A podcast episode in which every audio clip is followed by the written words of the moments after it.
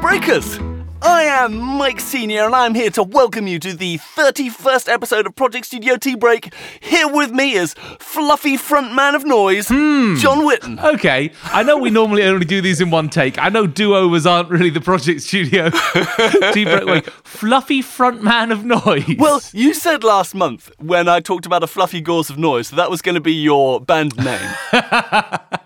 oh no, someone who listens to what I say. so I figured seeing you looking so hirsute. It's true. For those of you on the audio feed rather than the live video experience, I, I have sprouted something of a face garden, something of a chin thicket, something of a cheek shrubbery since last we talked. I am now officially bearded, as, as you can almost certainly hear from my voice. Mike, have you earned your tea break this month? I kind of think I have, yeah. Okay. A couple of things that spring to mind straight away. One is that from doing all this like podcasting and live streaming stuff now, you normally have a studio setup that doesn't have lots of microphones and cameras and things around your space. And so I've been like tripping over 100 different mic stands and cables. And so I deliberately this month decided, okay, I'm going to try and make this thing look a bit more professional. Okay. And so I've mounted these microphones and cameras on brackets on the desk, and on- there's one that's kind of on a bracket up from the ceiling that's kind of coming down. Oh, so I feel so kind of sitting in the Millennium Falcon at the moment. I'm so pleased about it. An up to the minute reference there. That is wonderful. Incidentally, I'm going to finally make this messy thing look a bit more professional. It's the same thought process behind me growing a beard. that was weirdly exactly the same words that went through my head. But then to undercut that kind of cutting edge, futuristic vision that you have, I've also been making cider. oh, so you so you have. I've been juicing me own apples. Oh, Mike, that is more than a bit exciting. I'm surprised it took you this long. You'll be you'll be culturing your own cheese next. We've made elderberry vodka. We've made redcurrant vodka. Ooh. We're about to make sloe gin. So no, I think that sounds to me like you've you bloody earned this time off, this tea break. Yeah, what, what about you?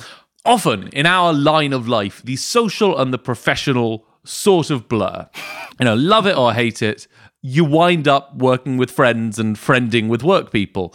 And, you know, on the one hand, that's lovely. You get a chance to work with people you like. That's great. It also has its own complications. I was chatting with a director a couple of days ago who needs to fire an actor, but they've been friends since they were 10 years old. Oh no. And so what do you do? Oh god, yeah. It's tough. But what that also means is that often my most important meetings every year happen at the Edinburgh Fringe Festival. Ah, yes, of course. And these meetings consist of going out drinking Well, of course. in pubs in Scotland. I mean, I, that was just taken as read, as far as I was concerned. Right, see, thank you. Yeah. To you, that is completely obvious that these all nighters with a bunch of producers, during which we maybe don't even talk much about work, No. are vital because then in, in two months' time, they'll have a project come up and they'll remember I exist. In two months' time, they'll sober up. Well, okay, these, these are produce, theatre producers, Mike. They, they, oh, sorry. Yeah, of course. Yeah. They'll stabilise to some degree. We're talking about a different scale. Hair of the lion and all that.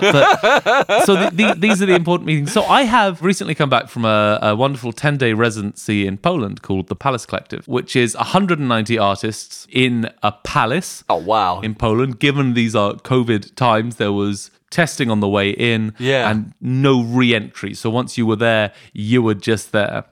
And one of these wonderful kind of freestyle residencies where almost nothing was booked. Okay. Instead, there was a theatre space, a cinema space, Hmm. a large costume area with lots of sewing machines and craft materials and Wow. prop building stuff, dance studio That sounds fabulous. in all of this crumbling down palace. And if you wanted something to happen, you just had to do it. Yeah. So you would meet someone at breakfast and realize that you were both into, well, in my case, into 16th century church music. Of course. And then that afternoon, a choir existed because you just wrote it up on a board Oh, fabulous. and you're, you're singing Bruckner's Graduale, which was bloody lovely. well, you know, when I was at college, I had to learn to write 16th century counterpoint.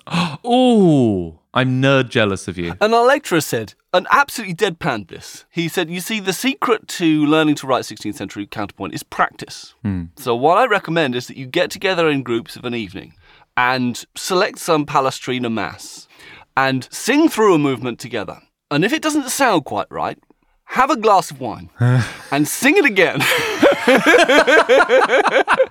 and I took him at his word. What? and the Palestrina parties that we had were legendary. there is nothing I want more than to have a Palestrina party. And I think this for me falls perfectly on that spectrum of on the one hand, it's you dossing about and doing doing exactly what you want to do. On the other, what better way to kind of really entrench your knowledge of counterpoint? Now, there are those who could ask, how important is it to deeply entrench your knowledge of 16th century? And I say, well, we just don't understand each other. At that point, we're, we're from two different worlds. it is art for drinking's sake. That's a baseball cap I would wear. No, I feel like that has to be some sort of Patreon stretch goal.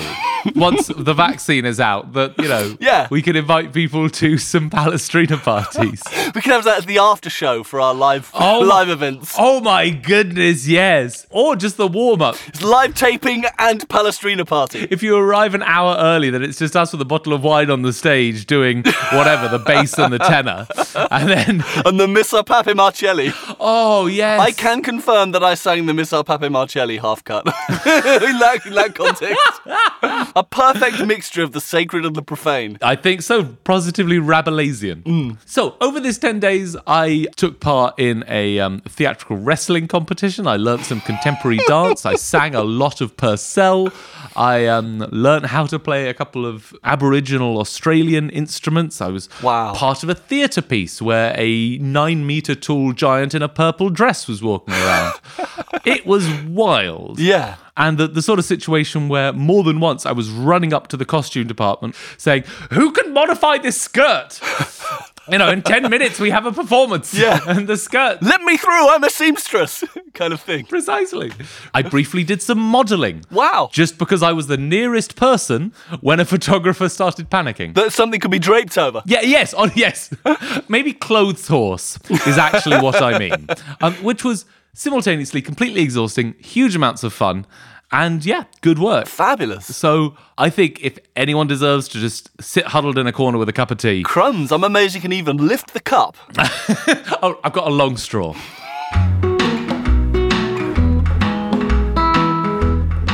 This month, the gods of Project Studio Tea Break News smile once more warmly upon your favourite episode. We- Is this- upon your latest episode. yeah, wait a minute. Sorry, we're already claiming this is their favorite episode. I like that. Let's go in with that energy, that confidence. It's that braggadocio. This is gonna be your favourite episode, whether you like it or not. Those last 30 were a warm up. Yeah, they were a half assed, half cocked, wow, sorry, Errol, uh, warm up. and we're, we're going in fully fledged and, and fully cocked. Anyway. So, one of the things that makes news such a joy this month is that this year's Ig Nobel Awards have been announced. Oh, I'm so glad to hear it. And uh, for those who aren't aware of the Ig Nobel Awards, this is a kind of a parallel awards ceremony to the Nobel Prizes, where the principle is that they are just random, bizarre, and funny things that have been researched, but they're meant to make you laugh and they're meant to make you think. Yes, and they reliably do. And as usual, the media have only scratched the surface of what these bits of research offer.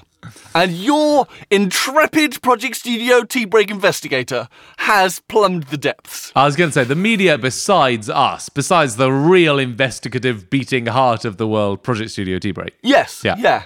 Now, the Acoustics Award this year is my uh, first topic of inquiry here. Now, we know that in humans, vocal formants play an important role in the way our voices are perceived. Vital. This is the reason why we have formant corrected pitch shifting, is because if you shift the formants up or down in pitch, it changes the perceived gender of the speaker, but also we get quite a strong cue from where the formants are in the frequency spectrum as to what the body size of the speaker is. Oh, interesting. Okay. You know, when you hear a low formants, you tend to think that you're hearing someone larger in body size, whereas high formants you associate more with, you know, your chipmunks Okay, yeah. your small creatures. And this principle is also the case in a lot of other animals. A lot of mammals demonstrate this, and also a lot of birds. But It is not the case, apparently, in frogs and toads. Okay. I think they're called anurans. You know, formants don't really play a role in their sound creation. And so, of course, you don't even need to say it. I'm sure you and the listeners are already asking yourselves, Miles ahead of you, I'm sure. what about reptiles? Asking the hard hitting questions. I mean, you know, obviously birds are descended from dinosaurs in the same way modern reptiles are descended from that same kind of branch, you know. So are they more like birds so that these formants have meaning? or are they more like the amphibian kind of branch of the frogs and toads? I'm so looking forward to being able to sleep easy again once I finally have this question put to rest. Well, I knew this was troubling you. On a nightly basis, Mike. I've been I've been a wreck. So you'll be delighted to know that an international team of intrepid researchers have set out to answer this crucial question Uh-huh. with the help of a 1.2 meter long female Chinese alligator My head's in my hands. Okay. at the St. Augustine Alligator Farm Zoological Park in Florida. Can we give her a name? I looked for a name, but there was none there, and I thought that was a massive oversight. I, I you know, I couldn't agree more. Let's call her massive oversight. You might say, well, why choose a crocodile? But there's a reason to choose a crocodilian. Arguably, okay. You see, crocodilians are amongst the most vocal non avian reptiles. Okay, so noisy and don't fly. Yeah. I can agree with that as regards crocodiles. It's also important to deal with crocodilians because body size is a big deal for them. Okay. Females apparently will only mate with bigger males. And their size also affects all their other like territorial interactions. You know, the biggest crocodiles and the biggest alligators are top of the pecking order. Okay, so communicating body size is, is going to be kind of top of their list of priorities. So, so they performed the following experiment. So, so glad. They put this crocodile Massive oversight. Uh, sorry, they put Massive Oversight herself Okay. into an airtight tank, Okay. which had a vent to open it to the air. Okay, so like at this point, I would say that it's the opposite of an airtight tank. Sorry, scientists. Well, it was valved, so the idea is that the air inside the tank was separated from the air outside the tank. Okay. They then induced Massive Oversight herself to bellow by playing her recorded bellows to respond to. Okay. and they set up a Sennheiser ME66 short shotgun mic, which of course is well suited for recording crocodiles in the wild or alligators in the wild. I believe that's the first line on their website, yes. Feeding, I was also interested to see a Zoom H4n portable recorder. so, next time you use one of those, think that this is the cutting edge of alligator research. Certified alligator safe, absolutely. Although I was appalled that they only did it at 16 bit 44 kilohertz. Of course. I mean, what kind of low res. I was going to say, are they recording stuff for the new Super Mario game? Maybe they just had a recording time problem because I think they recorded 126 bellows in total for this experiment. Goodness me, if you think your editing job is tedious, imagine scrubbing through one of those. I wonder whether crocodiles go on massive diversions as well. They go bellow, uh, um, um, bellow. I'm now just picturing a live room control room thing where massive oversight does a bellow, and then the, the engineer is just hitting the talkback, being like, "Hey, massive, that was um, that was lovely. Thank you. We are going to go for another one. Yeah. this is number 119. Just a little bit more crocodilian this time. Just have fun with it. Okay. Thanks so much. Let's roll again. Anyway, so so they induced massive oversight to bellow. Mm. Then, by increasing the water level and then reducing it back down and filling the void with a helium oxygen mixture, Oh my God, yes. I didn't think this was going to get any better, but we have. they then induced massive oversight to bellow again while breathing heliox. Oh, I'm so glad. I'm so glad. As anyone who has ever huffed a party balloon will tell you, breathing in helium shifts your vocal formants upwards and gives you the kind of chipmunk voice. And the reason it does this is because it's less dense than air, and so the speed of sound in helium is higher, and that's what makes your formants appear to be higher in the frequency spectrum It's a wonder to behold. and of course recorded the uh, alligator again. And they came to the conclusion that because the bellows appreciably shifted formant, Yeah. so you got a chipmunked alligator, that alligators do have useful, important vocal formants, that that is a useful part of the information for them. and that perhaps the same could be said of dinosaurs. given the bird and crocodilian heritage. Okay, so at this point, I go from interested to fascinated. I go from an enthusiastic bystander to a co sponsor who's wanting to invest their life savings into this. Well, if you want to fund further research, they suggested that further tests should be conducted with emus. as Oh. Really, as guys? primitive, as primitive, like dinosaur ancestor birds. Okay, I'm going to get me some party balloons. I'm going to go find me some emus.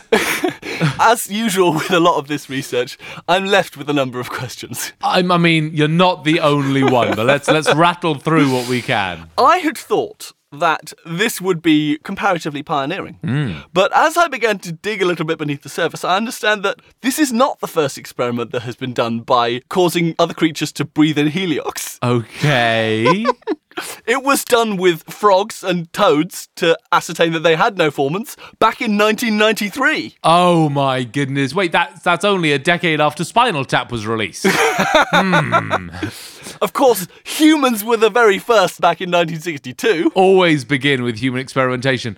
But wait, am I to understand then that with toads and frogs, upon breathing helium, they don't get higher? It's to do with the source filter model of sound production. Okay. that with humans and crocodiles and birds, you have a source that is like these vocal folds that create the actual raw sound, and then the vocal tract is like acts like a filter on it. Okay, a sort of subtractive synthesizer? Absolutely. And so with the frogs and toads study, they were saying that the sound that the frog produces, Hmm. it is the sound source without a filter. It doesn't filter the sound when it produces it. Right. Now, the thing is, I queried this too because I thought, hang on, how could it even be possible that it wouldn't be filtered in some way if it was creating the sound somewhere in its body? Yeah, yeah. And the actual details of the study was whether, you know, that big bulging pouch that comes out underneath their chin, Well, yeah. whether that affected formants.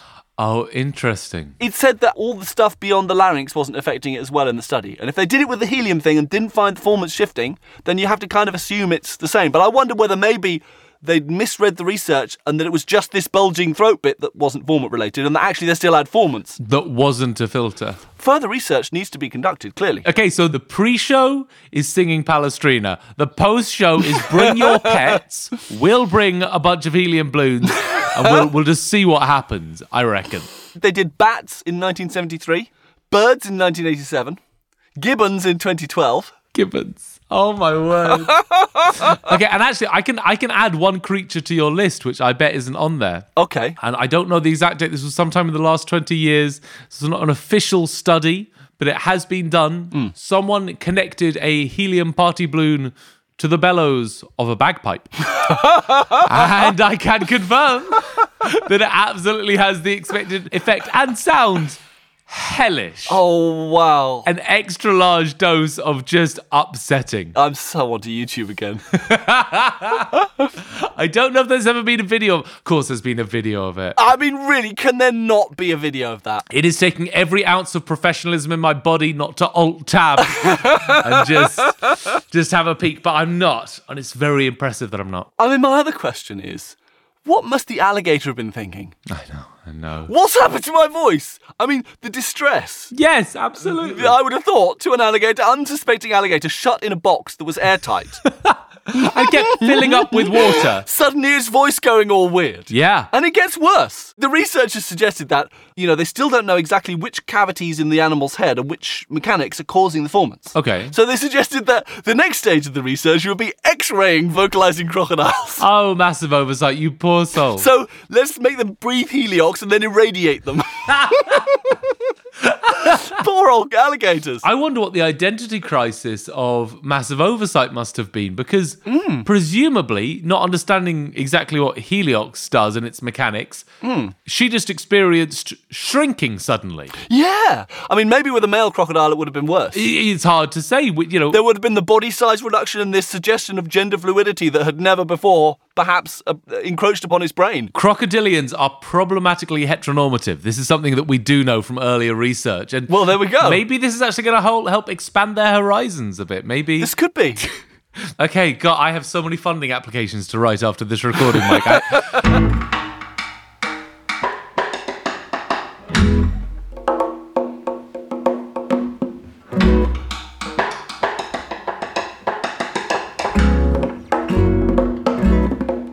Now, Headphones are one of the critical components of any project studio. They're just important. A brave, controversial, but true statement. What we have come to expect from the Mike Senior brand. I, I think Yeah. I am willing to climb up on that hill with you and stake my claim. Headphones are useful for music. Now, as someone who does a lot of audio work, I have more than one pair of headphones. Should hope so. And specifically, I have two pairs of very high quality headphones. Okay. that I use for more like critical mixing, listening work. Mm-hmm. I have a pair of Sennheiser HD650s and a pair of Bear Dynamic DT880s. Okay. Those are both lovely sounding names. They could be robots in Star Wars. They are both true studio quality, monitoring quality headphones. Lovely. Of the two, Mm. I think I marginally prefer the Bear Dynamic ones because they sound tonally a little bit more like my main speakers. Okay. Now, I'd like to tell another one of our famous facepalm stories regarding these two pairs of headphones. I'm pulling up a stool in front of the fire in your big armchair. Hit me up. Well, several years ago, I decided to review one of those boxes that makes it sound like you're listening to speakers when you're listening to headphones. Okay, yeah, I've heard of these. We've spoken briefly of them. And it turned out to be the only one of them I've ever tested that actually works. Okay, impressive. But you need a good pair of headphones for it, of course, Hmm. so that you can hear what's going on. And so I had the choice when I started the review process which pair of headphones I would use as the pair I like sampled into their system and used with the system. Ah. And I thought to myself, well, the DT880s are the ones that I'm generally prefer using in a general sense. Yeah. I know what I'll do. I'll use the Sennheisers instead because then I can leave those plugged into the thing and still have my favourite pair of open back headphones for all my other work. Okay, available for everything outside of that. And under the general assumption that there was nothing separating them but this general tonal flavour. Yes. But there was one small, subtle element of physical design that I came to rue. Oh, please At tell me. leisure, during the year long review process. Year long. Well, yes. You see, here's the thing.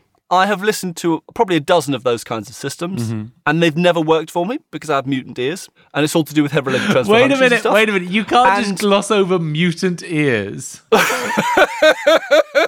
Well, the thing is, all those 3D audio on headphones things, they rely on the software knowing the complicated EQ things that your ear shape does to the sound when it comes from different angles. Right. And everyone's ears are as unique as their fingerprints. Okay, yeah, that makes sense. And as you grow up, by seeing where things are coming from and then hearing how that makes them sound from that angle, you learn how to interpret your own ears. You get a reference for, okay, so this kind of EQ means that it was behind me and down, or a. Yeah. yeah I'm with you so far. now, you can measure this for individual people. And this measured frequency response by angle is called a head related transfer function, an HRTF. And whenever you listen to one of these generic 3D audio systems over headphones, what you're hearing is you're hearing a situation where they've measured or estimated what a relatively representative head related transfer function for most people is. What a normal non mutant ear might do. Yeah, you get various generic HRTFs to choose from to try and find the one that suits you best. Hmm. But I've never found a system where that match is strong enough with my ears that it creates the 3D audio experience sufficiently well. What a pain. And this system that I tried was the only system that actually tested your own one Oh, so how does that work? You have little microphones you put in your ears as part of the setup process. So it's not you asking your opinion of where you think different sounds are coming from and No, revert. you just it tests your ears. wow. And it's the only one of those systems that has ever worked for me. And I so couldn't believe it that I kept the review unit for about a year before I couldn't deny that it worked Ha! to myself. So you really made them wait for those five stars. Totally. But yeah, anyway, all that aside, it meant that I was checking this monitoring system for a good year with these Sennheiser HD650 headphones. Now, let me explain what's right about the DT880s for the moment. Okay, yeah, let's let's start there. Now, both the DT880s and the 8650s go over your ear, they're lovely and comfortable, and they have these soft velour ear pads. Delightful. Now, on the DT880s, that velour covering extends slightly beyond the ear cups. So, if you sit the DT880s on your desktop on the side, the velour rests on the table, not the ear cup. It slightly extends past the ear cup. But with the HD650, the ear cup rests on the table, not the velour. Yeah. Now, One of the incredible functions that this speaker virtualization system had that showed how confident they were that it was any good was that it had a head tracker on your head so it could detect your head rotations. Okay. But if you took your headphones off, it would detect from the head tracker that you'd taken your headphones off, switch off the speaker virtualization, and switch the speakers back on. Oh wow. So you could literally A B the simulation and the actual speakers you were listening to just by taking your headphones on and off. Ah, I- I can see your excitement. three grand gets you a lot. I was excited too. My palms were sweaty. Under which circumstances the HD 650s get a little bit slippery to handle Oh no. because they're a lovely shiny finish. Oh no. So the number of times I took them off and then in haste tried to put them back on again, my hand slipped off one of the ear cups. It seemed invariably to be the left hand side one. and then I'd hammer myself in the eye socket with, with an ear cup. with an with an unplush protected ear cup. Oh god! Even just thinking about it now brings a little kind of throb of pain memory to my eye socket. Oh no. Oh, and it would always catch just that edge by the top left-hand side of my eye socket. the Oh, rim. Oh my word, Mike. I am feeling your pain in a literal way. And the number of times I bewailed the choice of the HD650s over the GT880s for the process. Yes. And the thing is, I've also done this like on location sessions and stuff because you're always taking your headphones on and off if you're checking your headphone mixes. And usually, what I'll do is I'll have a pair of headphones plugged into the control room so that I can check headphone balances in the headphones. Yeah. And the number of times I've been rushing around and grabbed the headphones and to myself in the eye with them. Oh my word. And also, it makes such a belittling noise when you get this kind of plasticky clack as you yourself in the face with a pair of headphones. It's just it's such a bad look. Not only is the look and the sound not great, I can't imagine trying to get sympathy from a loved one. How my eye hurts. Oh, darling, that looks horrible. What? Whatever happened? I whacked myself in the face with my headphones. With my own headphones. which I was holding. And I could just imagine the concern and the sympathy and the empathy and some amount of the respect just sloughing away in an instant and seeing it in their eyes. The thing is, this continually happens, this kind of thing. It, it most recently happened, though, when I was doing some headphone reviewing. Okay. And in that kind of situation, you'll have like four or five pairs of headphones around, all plugged into the same multi output headphone amp. And you'll be swapping between headphones. Of course, you got to do it pretty quick because you want to get like a good sense of the. so you can see where I'm coming from there. I kind of can. Oh, so high on my list of pros and cons for any headphone review now is, is how hard the outer casing of the headphone is, how strong the headband spring is, yeah. how yeah. grippy the outer cups are. I think you should get some of that spray insulation foam. You know, you can spray to anything and it expands and then hardens. Yes. And you should just put that on any hard surfaces of any headphones before you begin the reviewing process. Or Oh, maybe I need a special uh, headphone reviewing hat that has a padded brim You need a, a hockey playing goalie mask, or a kind of John McEnroe headband or something. fencing hat, beekeeping. oh, I see branded Project Studio T Brain merch in the future. This is where we should begin. Not a t shirt, not a mug, but a fencing helmet, specifically for earphone reviewing.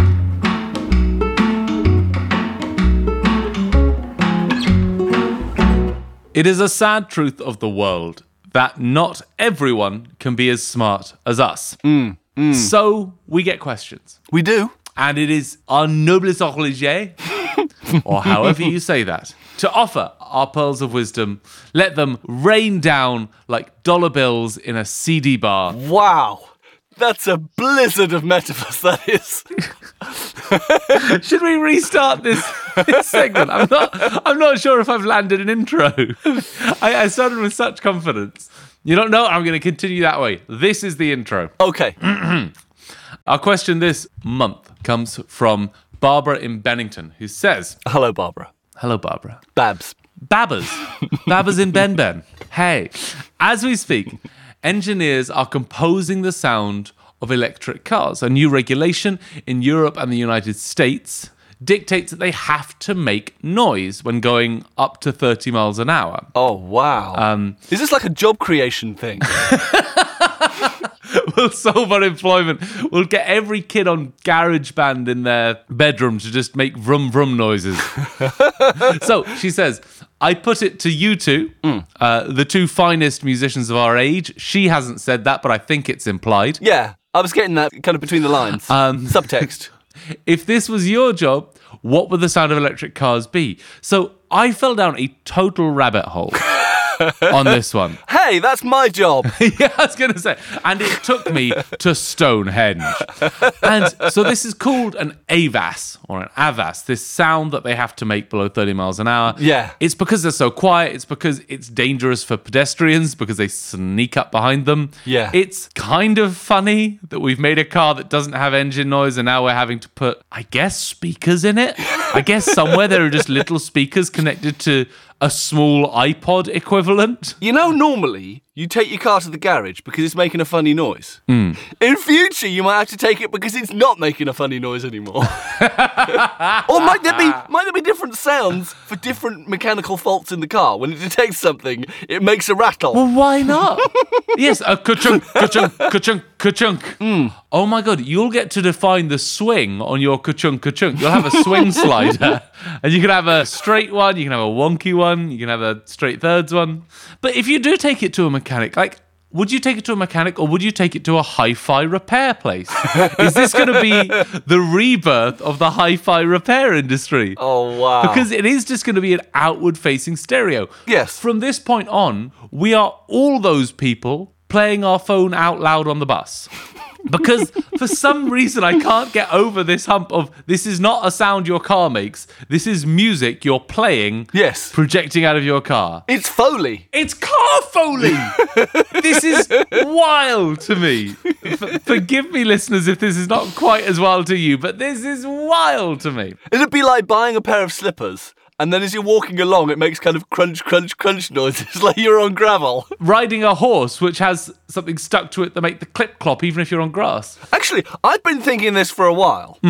Our cat the other day, now bear with me here, disappeared for a couple of days. I'm sorry to hear that. And uh, we weren't really sure where he'd gone or anything. We were worried that he might have snuck into someone's shed or something without them hearing, and then they shut the door. Yeah. It will apply just the same to the cat. You can get a collar that makes little clip clop noises as he goes around, so you, you don't shut him in the shed or the garage or the basement or something. Wait a minute. We have literally just reinvented the cowbell.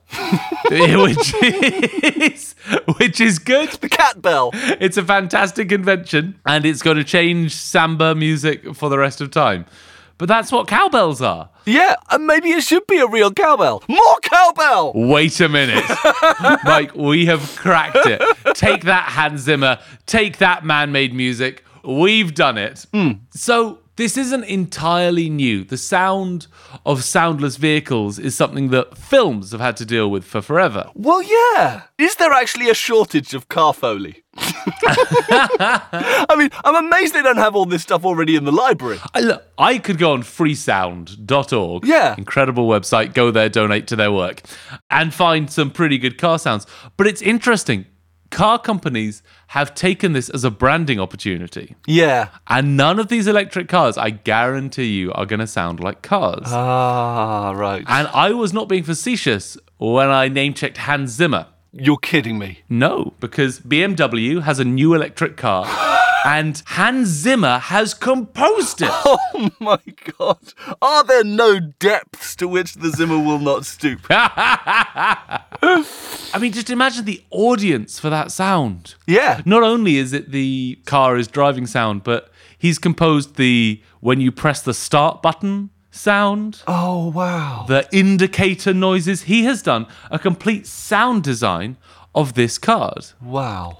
And it sounds, Mike, exactly like you're imagining. now, I'm not going to say that Hans Zimmer hasn't done the work. All I'm going to say is that he did the work over the last 20 years. He reached into your subconscious and pulled out the sound that he knew was there for the for the sound of a whizzy space age electric car. Thank you. Because you read these press releases, they talk about smooth, pulsing. Yeah. Pulsing. That's my voice. Pulsing. I mean pulsating, surely. I'm sure. Extra value. bordering on throbbing. Um, but Wizzy Space Age is actually the name of this genre of music. And it's quite cool. Nissan has another one by Man Made Music, the people who did the IMAX sound Oh, crumbs. and the Dolby Digital Surround. the big guns are coming out. But you'd expect that at the auto industry. There's so much money in there. I know, I know. You can just sort of pour it down on these huge names. I mean, I can see the future here. Mm-hmm. There's already something in your car that has been making sound for ages, and that's your sat nav. Oh. You know that they are going to start selling packs that make your car sound like the Millennium Falcon, I know. or they make it sound like the car from Back to the Future, or Postman Pat's car for kids. Or I've got my own favourites. we may have even talked about it here. In the Dark Knight Batman films, do you happen to know how they did the sound of his motorbike? No. Didn't they use something like a lion's roar or something? That was for the car, which also sounded awesome. Yep. But no, the motorbike was a modified shepherd tone Oh. because they didn't want gear changes, but they wanted this idea of continuous acceleration. You'd not told me that. That is so cool. So, for anyone who doesn't know the barber pole illusion, also called the shepherd scale or the shepherd tone, give it a Google. It's incredible. It's this sound which appears to always rise or always fall, but it goes on forever. Yeah. You know, you can loop it and you get the idea that it's always, always, always going up. Basically, someone has hacked your auditory system. It's disconcerting and uncomfortable to listen to, but hey, you're here, so I'm going to assume you don't mind that.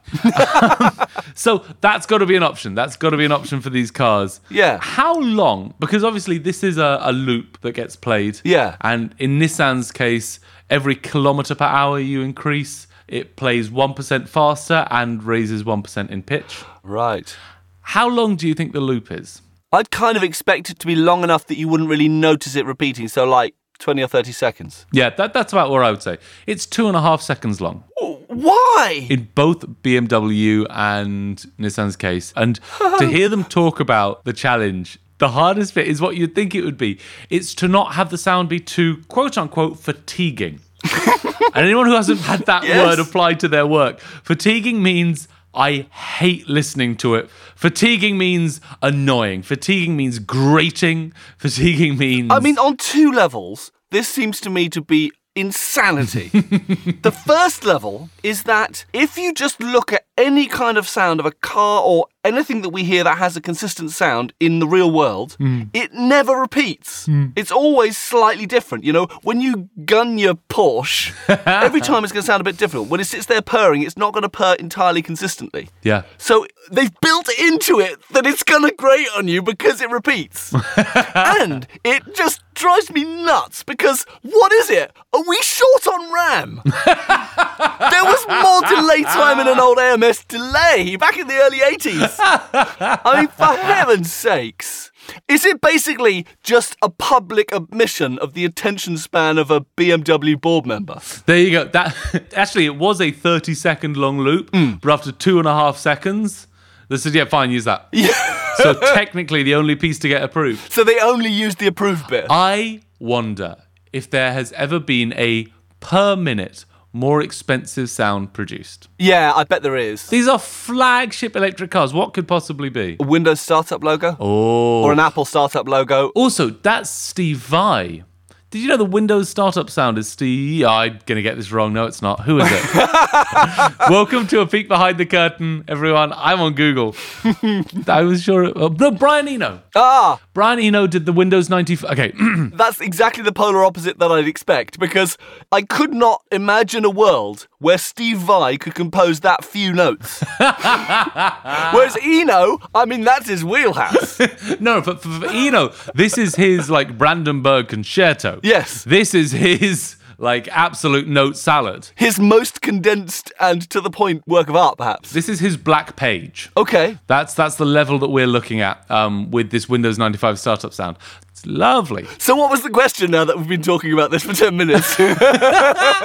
Let me steer us subtly back to Barb's question, which is what if we had the power? Maybe we do. Maybe Barbara is at Ford or Peugeot or another car company and wants us to design this sound. What are we going to make it? Now, obviously, Beatles Drive My Car yeah, I mean, there are so Is- many, aren't there? is up there. Little Red Corvette, Greased Lightning, Yeah, Wheels on the Bus. Wait, no. Grease Lightning is perfect. and do you know how great? Because I love this kind of speed responsive thing. I think that's vital to it feeling like you're really driving. Yeah. You know that bit in Grease Lightning where they go, go, go, go, go, go, go, go, go, go. It's just goes, Yep. but they increase in frequency as you speed up and slow down as you so go, go, go, go, go, go.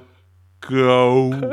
I think that's a favorite. Yeah. But also, I'm going to slightly broaden this Yeah. we're sound designing the whole car. We're doing a Zimmer. So equally, if you have like a left indicate, I mean, I can't imagine how it could be anything except Beyonce's to the left, to the left. what, what then is a right indicator sound? Sweet Home Alabama. Wait, why is that? To, oh, oh, oh! You got political on me. It's early in the morning. I didn't see that one coming. Touche, sir. What about? Oh, I mean, obviously, you hit the brake and he goes, "Stop!" in the name of love. Alternatively, stop hammer time. and anytime you even like rest a hand on the stick shift, because in my imagination, electric cars are going to have stick shifts. well, of course. You just need to get a frustratingly short blast of ch ch ch ch changes. You could have the air conditioning rigged up to wind of change. oh my gosh, air conditioning making noise. That's amazing. Unchain my heart for the seatbelt. Oh yeah. well, I, I just think the other direction we can go is to just throw our hat in with these new age, space age, whizzy nonsense. Everything has to sound like a Windows startup sound. Okay. Oh, But I say we we beat them at their own game and make the engine sound whale song. just like relaxation whale song. I think that would be kind of cool. Yeah, and actually, if you made it whale song, it becomes a bit of a statement. It's like, I'm driving an electric car to save the planet. Yeah. I mean, to be honest, I was thinking that there might be a whole category of sounds that could be much more direct. Oh yeah. It could just be a voice going, Who's polluting then? I, like- I need you to isolate that audio and just send it to every car company you can find. That was the perfect reading. Or it could be kind of self deprecatingly ironic. You could have noises that where, where it's just someone going, Vroom, meow. Oh, if we're talking about Vroom, there has got to be an audience for your car making a excellently recorded binaural full spectrum high fidelity steam train sound. Oh, you are so on the same tip that my wife was. I think that would be so cool, like a huge locomotive. You've already made the sound it needs Oh yeah. a stampede of horses. or again, for as you said, for that self-deprecating element among us, you just have one that sounds like a cheap bicycle going over cobbles. with a bell kind of rattling tunefully as you go. exactly, exactly that. The sound that introduces the love interest in every French film I've ever sat through. You can tell because we both had that moment of recognition that we've watched too many French art house films. yes, yeah. C- can you hear it, listener? The kind of the clatter of a bicycle that is homely but imperfect, but sort of wonderful in its own bodged togetherness, and going over cobbles, ready to fall over and spill a full bag of onions, uh, which surely only our hero can help pick up. could there be manufacturer specific ones as well? Tell me more. You, you could have it like your Bentley. You could press the horn and it would go, Excuse me, I don't suppose uh, you would mind me sneaking through. Whereas the Ford Transit could be like, Oi, out of the way, Muppet!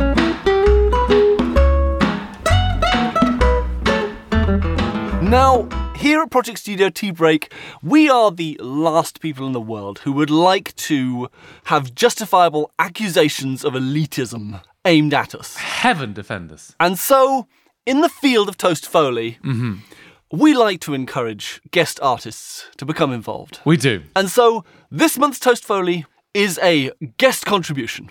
And here it is. See, this for me is Rhapsody on Toast Foley.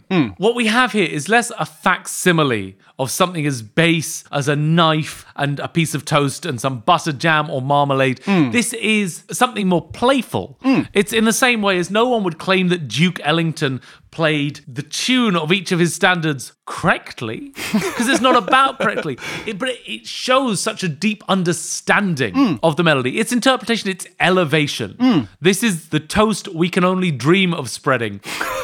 it's got a bit of digitism to it, kind of in, in that what I'm hearing is a pitch shift, but it's got the soul. Is it a sound and then that sound reversed? I, I don't know. Yeah, actually, that's a pretty good stab at it, to be fair. Okay. It is a sound combined with a sound that's been reversed.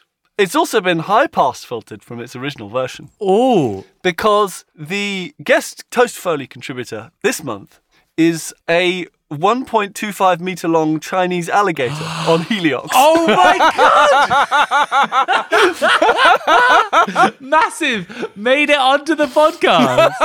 thank, thank you so I much. searched deep into the research paper and found the additional resources site that included recordings of said alligator. Oh my! Well done. I, you know, I remember I said to you maybe six or seven episodes ago, Mike. I feel like we're coming to the end of Toast Foley. I just I don't know if there's any new ground to break here. And what do you shame me with? You shame me with seven months of exceptionally innovative takes, topped up by a reference to a podcast alligator as a toast trolley. That is remarkable and upsetting in equal measure. Okay, well, so for such a prodigious toast foley, I can only assume that you have some incredibly high quality jam to smear on top of that. Well, as it happens, yes, I do. O- okay. And the track I sent you a little while back from a band called Idols. Mm-hmm. It's a track called Grounds and comes from their album Ultra Mono. Literally, I only discovered about the band and about the album and the record about a week ago when I was scanning through the charts as I usually do every month looking for stuff for Mixed Review. And it debuted at the top of the UK album charts. It's actually their third album, I think. And has also gone like number six on the Billboard rock charts. Really? It's about number 50 in the main in the main album charts. Oh, wow. It's basically just a really raw, gutsy, slightly riff-based but a little bit more avant-garde than that.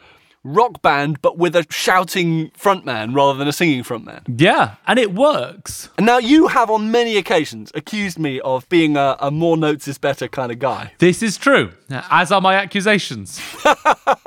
And so I was delighted to have an opportunity to rave about a track like this. That is, I mean, almost the polar opposite, wouldn't you say? I no, I think so. I mean, it's a one bar riff for the entire track. Yes, kind of. It's lyrically magnificent, which again is something that I have argued might be an occasional blind spot with you.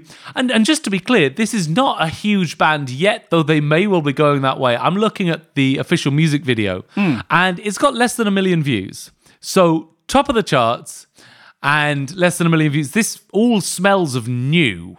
This all smells of arriving. Yeah, I mean, they've been around for a while, but they're not really a singles band. Right. And so I think they've just built up a following and they're getting this reputation for being a great live band. Right. You can imagine them being great live. I, I mean, I can, yes. Yeah, now, the reason I wanted to bring this up was partly because I just think it's a tremendously exciting record. I think it's a fabulous record and everyone should listen to it. But it's also interesting because what would you label their style? Minimal rock, I guess. I, I mean, I would struggle. It's punky, rocky vocals. There you go, there's the word punk. Yeah. Now, you see, punk is the kind of l- hook that the media on the whole have been hanging this band on. I can see that. I can see why. It sounds like it's recorded in a garage. It's got that kind of big, roomy sound you associate with the Sex Pistols' first record. You can see it's shouty. It's like lot got a lot of distorted guitars and stuff. It feels anti-establishment. The most punky thing I can hear in it is just that that really f- you approach to tuning. it's kind of like this is where I'm putting this note. yes. And you can fing deal with it. Yeah. And I mean to structure as well. The lyrics kind of go wherever they feel like. But you see, this is where I actually agree with the frontman because the frontman, even like two or three years ago, was saying, "For the last time, we're not a fucking punk band."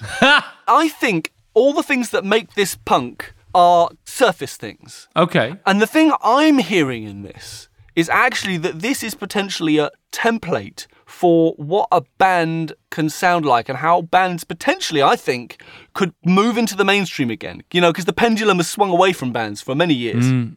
Because it's a band sound that couldn't have been made in any other era than one that is infused with the big hip hop and EDM records that we've been hearing. Ha. Because of that looped riff. Well, there's a bunch of things. It's like from the hip hop side, absolutely what you said about the structure of the song is a big deal. Modern hip hop tracks like um, This Is America or Vossi Bop or things like that, all these kind of strange ones that Drake's been doing, structure kind of goes out the window in any traditional form. And this is an, so not a traditional structure. Yeah. I mean, you get little repeating bits and stuff, and it seems like you're getting verse chorus, but if you were going to label it like that, you'd say, well, okay, so we have four versions of verse chorus. And then an outro, and that's no kind of that's no kind of structure. No, you're right. That idea of verse chorus structure just kind of stops being useful as a way to classify. And also the whole issue of saying, I don't care whether you officially would label this music. It's not rock music anymore, it's like rock soundscape.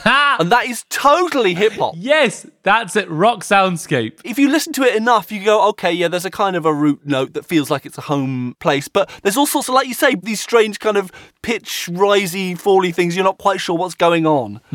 That's where it kind of leads a little bit more to me between the hip hop and EDM thing. That the drums sound almost like a drum machine. They sound almost sampled. They've got that feeling of you using samples when you're mixing the drum sound. It's very kind of ponderous, a bit dubsteppy. Yeah. You get masses of low end, much more than you'd normally expect on a rock record. That's much more like hip hop and EDM. And then all this kind of sound design is more important than the notes, than the music. That's yes. and that's like EDM. It's like there's a bit where the bass kind of goes, "Drool." it's very dubsteppy. And this is the thing I think about it. What they've done is they've created a rock record that has incorporated all these elements from these other styles that have been reigning the, the mainstream for ages and made a rock record that does that. It's, it's TikTokable, isn't it? The bits are so short. Yeah, because you could pull out any little bit of it and it would be instantly recognizable as the whole song. and it's all about hooks and not about music. Yeah, this song could very easily be twice the length, half the length, or as you say, 15 seconds long on a TikTok. I mean, the thing about hip hop and EDM is that both of those styles have been democratized because you can do it with a copy of Fruity Loops and the microphone on your phone. And this sound and this style is democratizing the idea of doing a band. Because anyone can make it. It doesn't have to be well recorded. It's all about just creating interesting sounds. It can be roomy and a bit thrashy, and there's no singing and there's no like musical structure as such.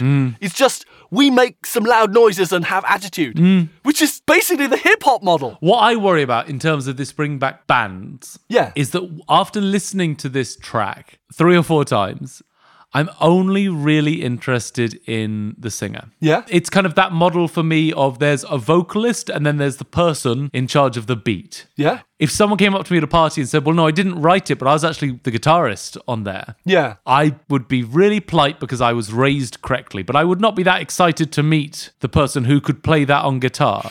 But the funny thing is, if you look at a hip hop production, you got the rapper, but the producer's a big deal too. One other person, yes. And so if you take the model of the hip hop production and say, okay, you've got the lead artist, and then you might have some kind of a featured artist. So that's two people involved. Then you might have two producers.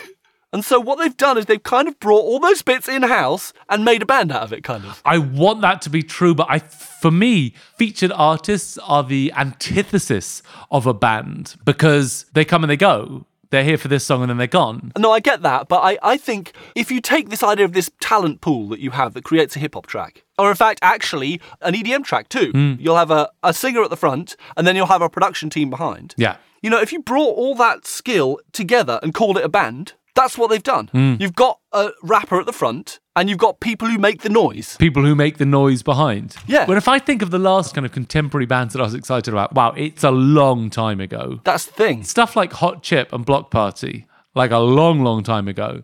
And part of what I loved about that, and part of what I loved about loving bands, is that I love Block Party's singer, but also there was stuff that the drummer did on the hi hats that I just thought was insane. Yeah. And I would listen for that. And when I'd hear that, I'd be excited because the drum was doing that. And like, I, I loved the bass riffs just as bass riffs, as separately. And I could identify that with the person. Same with Hot Chip. I would hear something and be like, okay, I know who's playing that Yeah. because it's their style brought to this. Yeah. It's like these different personalities. And, you know, was a time I knew everyone's name because it made sense to know names because you were here in collaboration. Yeah. And with hip hop collaborations, for me, that's never gone past two names Right. the rapper and the producer. Like, I love the stuff that X and Y do together, or, or even kind of modern pop that, that Mark Ronson and Amy Winehouse Yeah, did together. yeah. Great, but I don't know who the horn players were. Yeah. Because they're not relevant.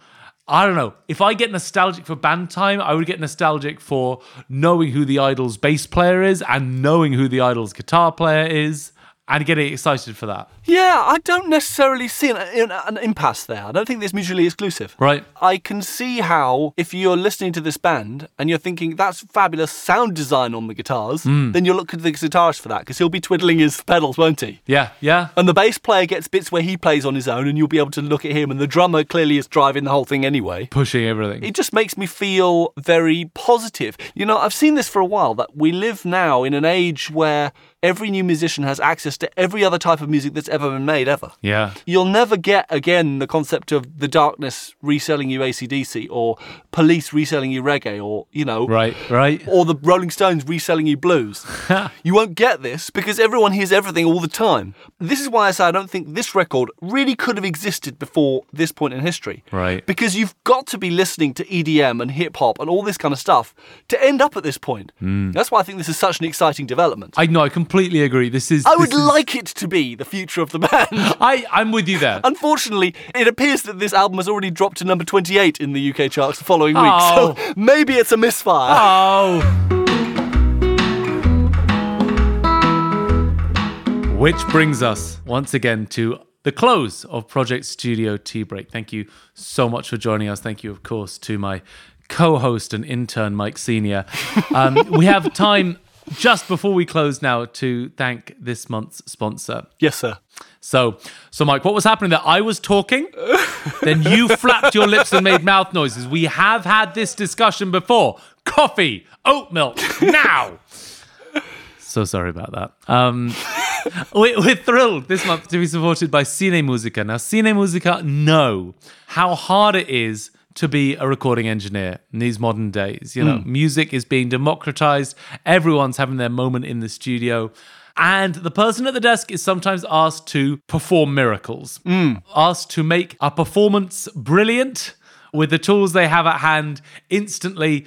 And, you know, sometimes the performance just doesn't allow for that. And until now, the tools just haven't been available, which is why we're thrilled this month to be able to announce Cine Musica's No Pass filter. The application of this filter on any problem instrument or problem performance will solve it Yes. instantaneously. Fabulous. It has lots of buttons on it, like soft knee, no knee, medium knee, rounded ankle, jutted hip, which your client is welcome to play with to their heart's content. But whatever they do, the no pass filter will live true to its name and it will solve the problem of that performance. Well, it sounds like it would have been an essential for the mixed rescue column. I mean, I'm gutted that I got through about 60 of those without it. They even suggest that when you're suffering from ear fatigue, one of these applied to the stereo out can be a real improvement. And I mean, there's a symmetry that a no pass filter should exist when an all pass filter exists. Well, there we go. I mean, it amazes me that this technology hasn't been developed earlier. It's just the yin and the yang, isn't it? And no one could deny that the results are often vastly, vastly preferable. So, huge thanks to Cine Musica uh, and their team of innovative engineers. Indeed. If before next month you'd like to talk to us again because you miss us, then that's fine and nothing to be ashamed of. Uh, you can tweet us at PSTB tweets. Uh, you can face us at facebook.com forward slash PSTB books. Uh, can you drop us an email, Mike? You certainly can by Amazing. directing your email thingamabob to tbreak at projectstudiotbreak.com.